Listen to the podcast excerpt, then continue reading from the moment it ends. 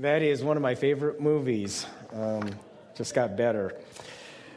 When I was in seminary, it took me five years to get my degree, three year degree in five years. And uh, when you're 25, five years seems like a really long time. And I thought, I'm going to be 30 years old by the time before I graduate. And I wondered if it was worth it. It was such a grind. And a fellow student wisely said, You know, Mark, in five years, you're going to be 30 anyway. So you might as well be more prepared and more educated than you are today. And in the same week, I want to say, in the same way, 31 weeks is a long time. And that's, you know, we're going clear to next May in this. And, and I want to say to you what was said to me 31 weeks is going to go by no matter what you do, unless Jesus comes first, of course. So at the end of the 30 weeks, you might as well have a better grasp of the Bible, a stronger foundation spiritually. Plus, if you're in a group or a class, you'll make some new friends and some acquaintances. So let me encourage you to hang in there. These 31 weeks are going to go by anyway, and you might well make the most of it and experience some growth. How do you eat an elephant? One bite at a time. All you have to do this week is read one more chapter. Just worry about this week and let next week take care of itself. How many of you read this past week, chapter 5? Okay, we're. Uh, how many of you did not read this past week? Okay. Anyway, let's hang in there. Let's review. I want to quiz you a little bit here. In chapter 1, God creates heaven and the earth. He creates Adam and Eve and places them in a perfect paradise called the Garden of. That's God's vision for us, this perfect utopia, God and humanity in perfect unity in a perfect world, and that's still the urging in, of utopia in each one of us. But they rebel against their creator, sin enters the picture, so the perfection is destroyed. Evil gets so rampant and terrible that God says, let's start over and wipe everything out with a what? Flood. And they start with a righteous man by the name of and we'll flood the world and clean everything up. But Noah is flawed too, and so there's still sin in the world. So God says, let's build a nation to work through. And he chooses an elderly couple by the name of Abraham and Sarah to build a nation. God works through this family with all of its dysfunction and struggles, but God's working through them. The faith passes on to Isaac, then Jacob, and then Joseph, who's the great grandson of Abraham. And God uses Joseph, Joseph to save the family from famine. He moves the family to what country? Egypt, okay, and stayed there for 430 years, most of the time as slaves. They were under terrible oppression until God hears their cry and raises up who to deliver them? Moses. They get out of jail free. They're released from Egypt and bondage. Today is the second get out of jail free card reprogrammed. God's people have been released, given freedom, but now they need to be taught how to live with that freedom. And God gives them some guidelines and some laws to reprogram their thinking. And it's the same with us. He not only saves us, He reprograms us through His Word and His Spirit, and through other believers, and through teaching and through life experiences. And part of that reprogramming includes commandments and laws to live by. So the Hebrews are, have come out of slavery. They've had a slavery mindset, that has been ingrained in them for four centuries, and God wants to give them a freedom mindset. It was hard to take the Israelites out of slavery. We saw that last week. But we'll find that it was even harder to take the slavery out of the Israelites. And we'll see that next week.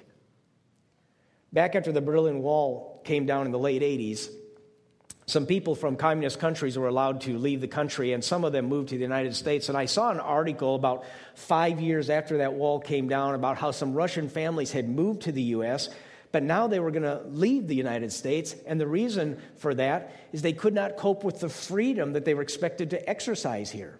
It had been too much for them to take control of their own lives after growing up in a culture that had made all the decisions for them. You know, where to live, how much schooling their children would get, what sort of work they would do, or where they would do it. All those decisions were made for you by the government, and now the freedom was just too much to handle.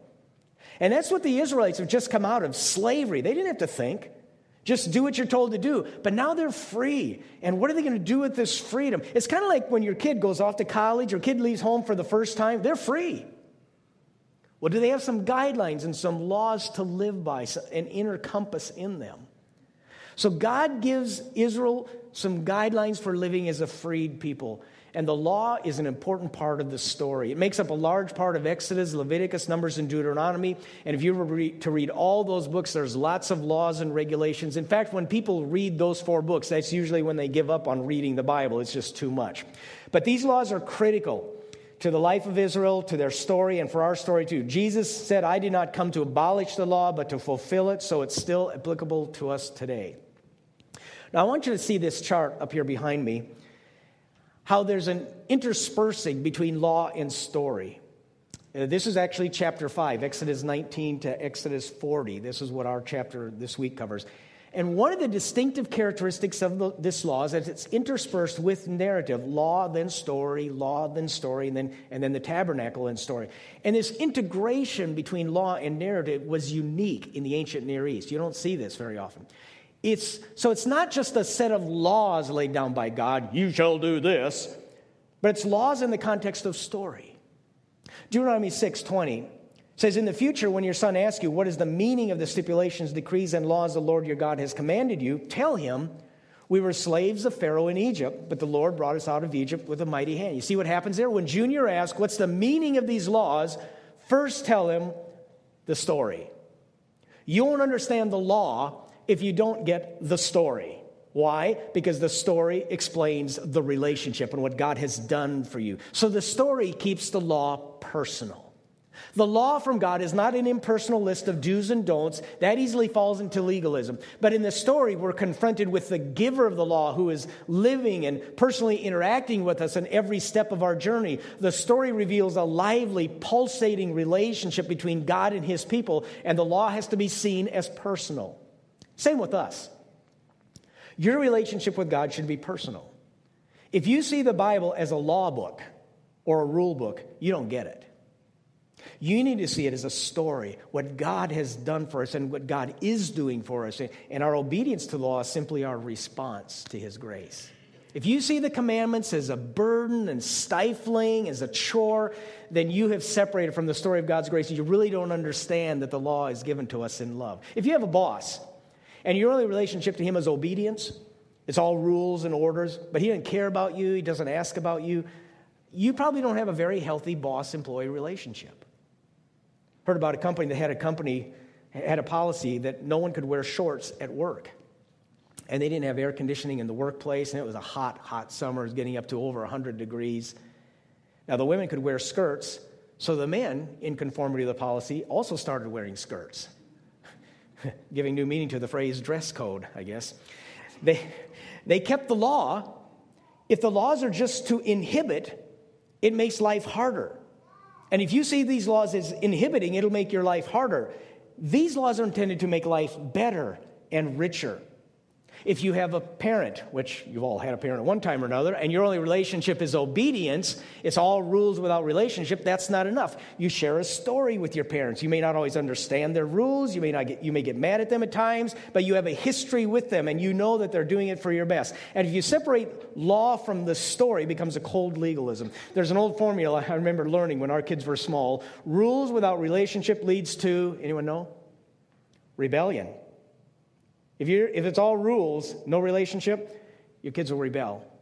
Now, they may rebel anyway, but if you don't have the relationship, it'll be bad. There's a man named John walked into a bank in his blue jeans to finalize a business transaction.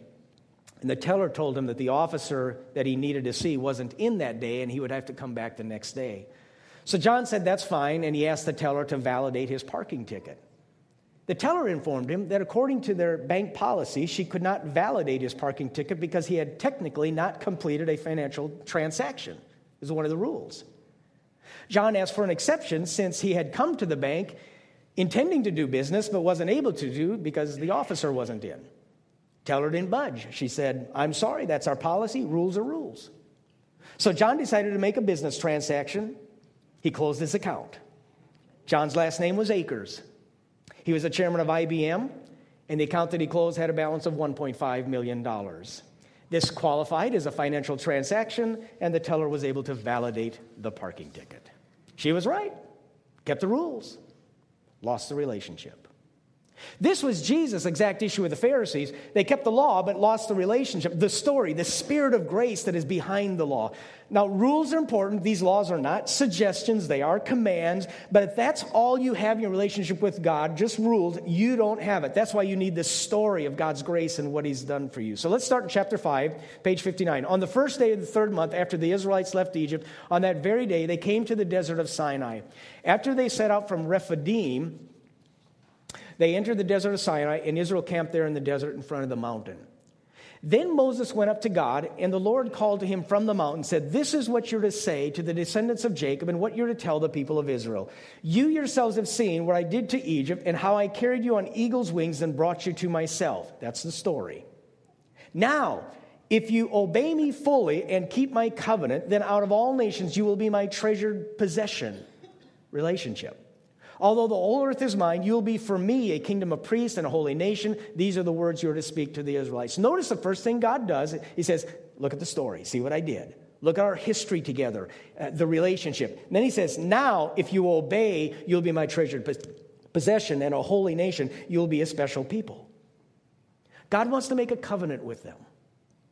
And covenant is huge in the story. I haven't talked about this so far, but, but I really need to. Back with Noah, God made a covenant. With Abraham, he made a covenant. And now with the nation of Israel, he again makes a covenant. And the law is a major part of the covenant.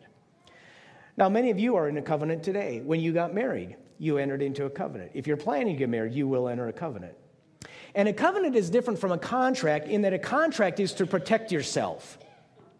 Um, you sign a contract with your landlord to protect you and to protect him. A prenuptial agreement is actually a contract to protect yourself.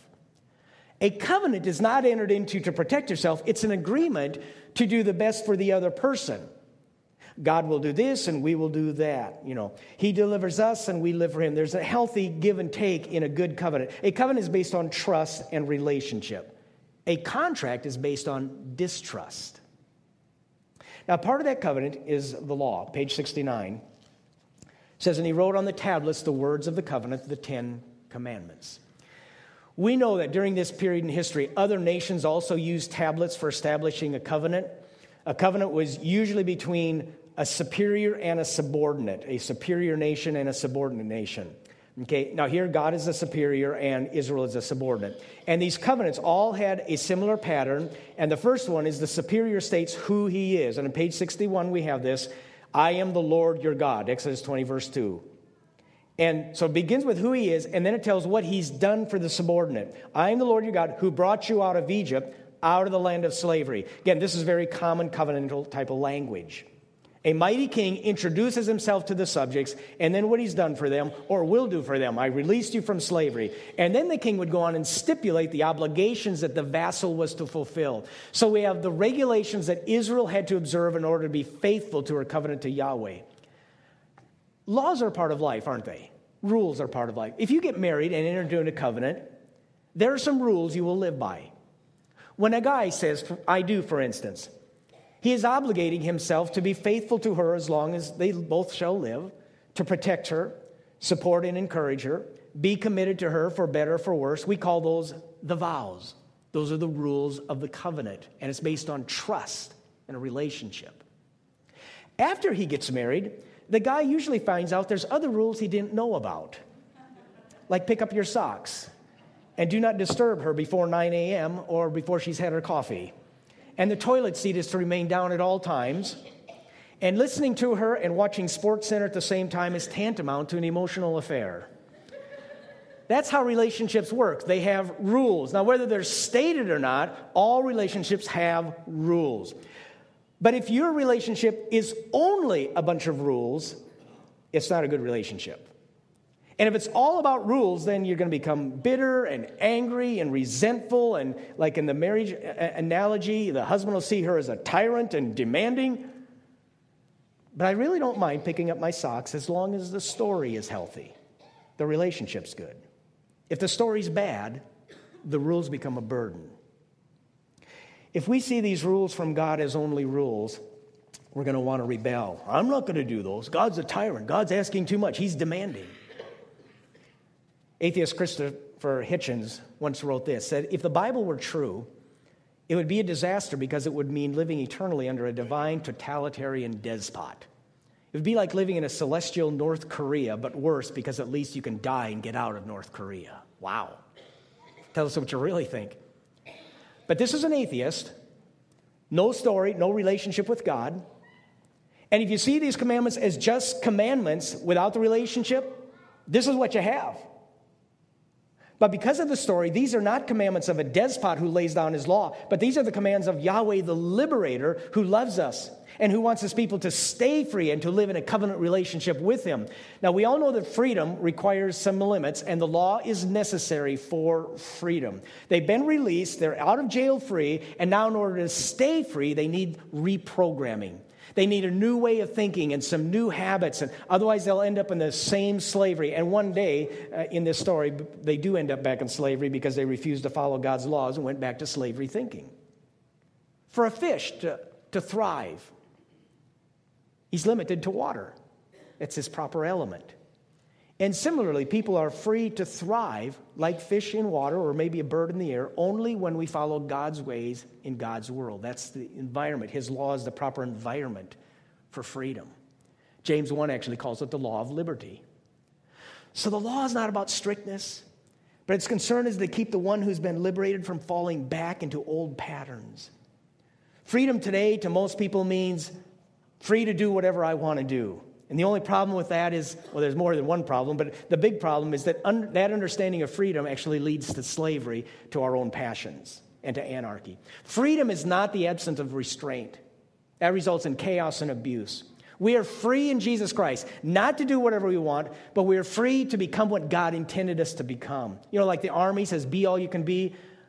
Army has a lot of rules and regulations. You don't be all you can be by doing whatever you want. A fish is limited to water, so it can be what a fish was intended to be. And the law is our element in which we can thrive. Deuteronomy 6 says, The Lord commanded us to obey all these decrees and to fear the Lord our God so that we might always prosper and be kept alive, as is the case today. So the law has the best interest of his people at heart. Parents, how many of you have rules for your kids? Okay, if you don't, I won't say anything. Parents, how many of your kids think you're too strict? Yeah, okay, good. Glad to hear that. Um, but you do it to protect them, don't you? Don't run down the hall with a toothbrush in your mouth. Don't run in the street. Don't run with the scissors in your hand. Be home by 10. Don't hit your sister. You restrict them to protect them and also so that they can be free to mature and blossom into what they were intended to be. Without some laws, they will not be free. They're not free to blossom. Look at these Ten Commandments, and uh, we got these if God texted the Ten Commandments. Kind of. Anyway, let's do these. What's that one? No one before me, seriously. Okay. Next one. Don't worship pictures, idols. Next one. No OMGs. yeah, okay, go on. No work on weekend, Saturday for now, Sunday later. Cool. Kids, what's that say? Your mom and dad are cool, aren't they? Okay? Don't kill people. Sex only with your mate. Don't steal. Uh, don't lie to your best friend. Is that what it is? I don't know texting.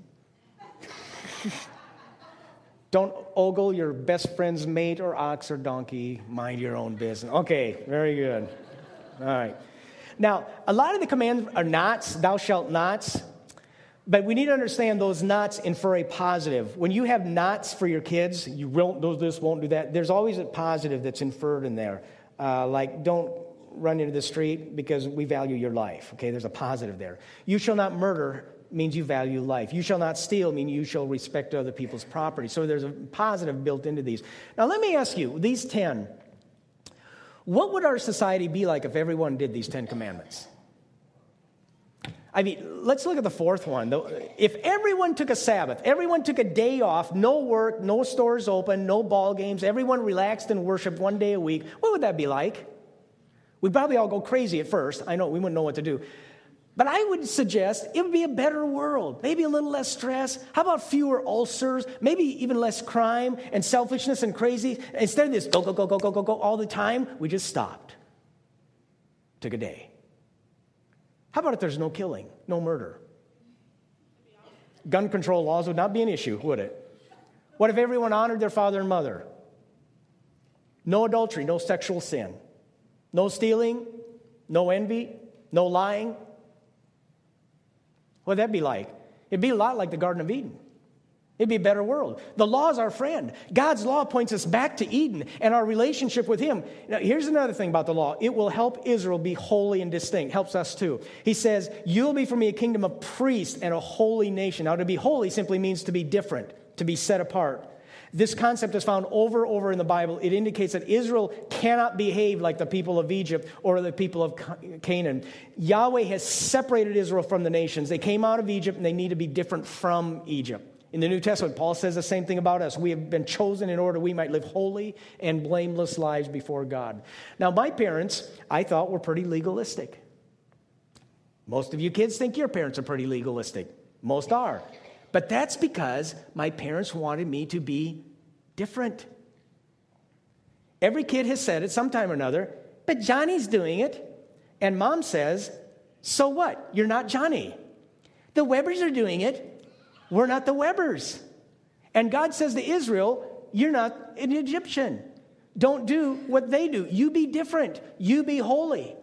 Everyone else is lying. You be truthful. Everyone else is greedy. You be generous. Egypt was oppressive, you be merciful. You are different. Now, these laws are 3,000 years old. And a lot of people suggested they're out of date. Really? You think murder and adultery and stealing and idolatry are not big problems today? They're probably more relevant today.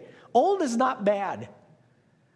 I was meeting with Alex and Tracy talking about uh, some of our worship services. And now, Alex and Tracy are really hip and cool and relevant and all that. And I had my phone, I should have brought it with me, and they asked, Hey, Mark, did you get the new iOS 7 uh, for your phone? I thought they were talking Greek, what they're talking about. And uh, I had my phone with me, and uh, so they, uh, they asked if I even had a, well, I don't have a smartphone, obviously. And Alex looked at my phone and said, Does it even have a keyboard? I said, Yes, it has a keyboard. So I showed him that. And Smart Alex. Anyway. So I was over uh, visiting with Josh a couple of weeks ago after this, and I was telling him about it, how these whip, whippersnappers were making fun of me. And Josh loves his dad, and he said, You know, Dad, tell them that Andrew Luck, who, by the way, Alex idolizes, anyway, Andrew Luck, the quarterback of the Indianapolis Colts, doesn't have a smartphone. He said, Josh said, Dad, he has an old plain phone. He has a phone that is older than yours and does less. So there, I'm on the same level as Andrew Luck. I'm cool and hip and relevant too. So now, I want to share one other commandment about this. Leviticus 19:32. Since we're talking about commandments, rise in the presence of the aged, show respect for the elderly, and revere your God. I am the Lord. Next staff meeting, I walk in, I expect them to stand up. Just kidding. But old is not bad. How does Israel respond? The covenant is made, the commandments are given, page 62 and page 63 in the story. They say, We will obey. Everything the Lord has commanded, we will do. They build an altar, they set up 12 stones. They're all in. We don't mind these rules, they're good. We're good with them. But then the two pages after that, what do they do? Break the commandments. The first two, actually, they build a calf and worship idols and other gods. The biggest reprogramming they need is no other gods. The first two commandments. I would suggest that's the biggest reprogramming we need. Jesus said the first most important commandment is love the Lord your God with all your heart and soul and mind and strength. Does anyone know what the most common sin in the Bible is? Number one sin in the Bible is idolatry. I would contend that's still the number one sin. In the Old Testament, we will read a lot about Baal as we go through the story. He was probably the most tempting of the gods because he was the god of rain and fertility, which their economy depended upon. There was also many gods and goddesses of sexuality. It's no different than today money and sex. If it sold then, it sells today. Baal, Asherah, Chemosh, these gods have disappeared and Zeus is no longer worshipped, but idolatry still remains. Habakkuk 1 says a man's strength can be his God. Job 31 says you can say to gold, you are my confidence. Covetousness is explicitly called idolatry in Colossians 3 1, and we can even make our stomach a God. Achievement can be a God. Achievement's good, success is good, but it can become a God. The family can become an idol. The biggest idol today is probably self. You know, I'm going to be God. I, I read somewhere that something like 80% of Americans say that they determine by themselves what is right or wrong. Well, that, in other words, I am God. For some, it might be fitness or exercise. We eat carrots and celery and kashi and go to the gym four hours a day, and, and uh, how I look and how I feel becomes more important, really, than God. Fitness is great, but don't make it first. Don't make it your priority. Family can be an idol. Idolatry is putting anything or any person into that place in our lives that belongs to God alone. Idolatry is at the root of all other sin. As soon as we get things misplaced in our life, as soon as our priorities get wrong, sin abounds. God has to be first. That's why it's the first commandment. God has to be more important than anything or anyone, and that includes even our family as hard as that is. God doesn't demand this because he's mean or selfish or egotistical. He does it because he loves us and he, and he wants to restore what was in Eden. Adam and Eve, make me first and it'll be fine. And when they didn't, their lives fell apart. I found that most families make God first, have good families. Make family first, you might have a decent family, but it's not what it could be. Please make God first. I, I want to say to some people, why, why do you continue to do it your own way? Why do you try to thrive outside of God's will? It's like a fish trying to live on the land. It won't work. You might be able to flop around for a while, but it won't last. Now, this doesn't mean we have to be perfect. I mean, who of us can say that we serve God, we serve God blamelessly or perfectly? God is not asking for perfection, but He's asking for priority. If you want to be free, if you want to have life as God intended, if you want to be all you can be, you need reprogramming. All of us do. And that's why we're going through this story, understanding more about God and His ways and who He is and His laws and His will to reprogram our thinking and adjust our thinking to His. The first law is basic to all the others no other gods. Love the Lord your God, and everything else flows from that and hinges from that.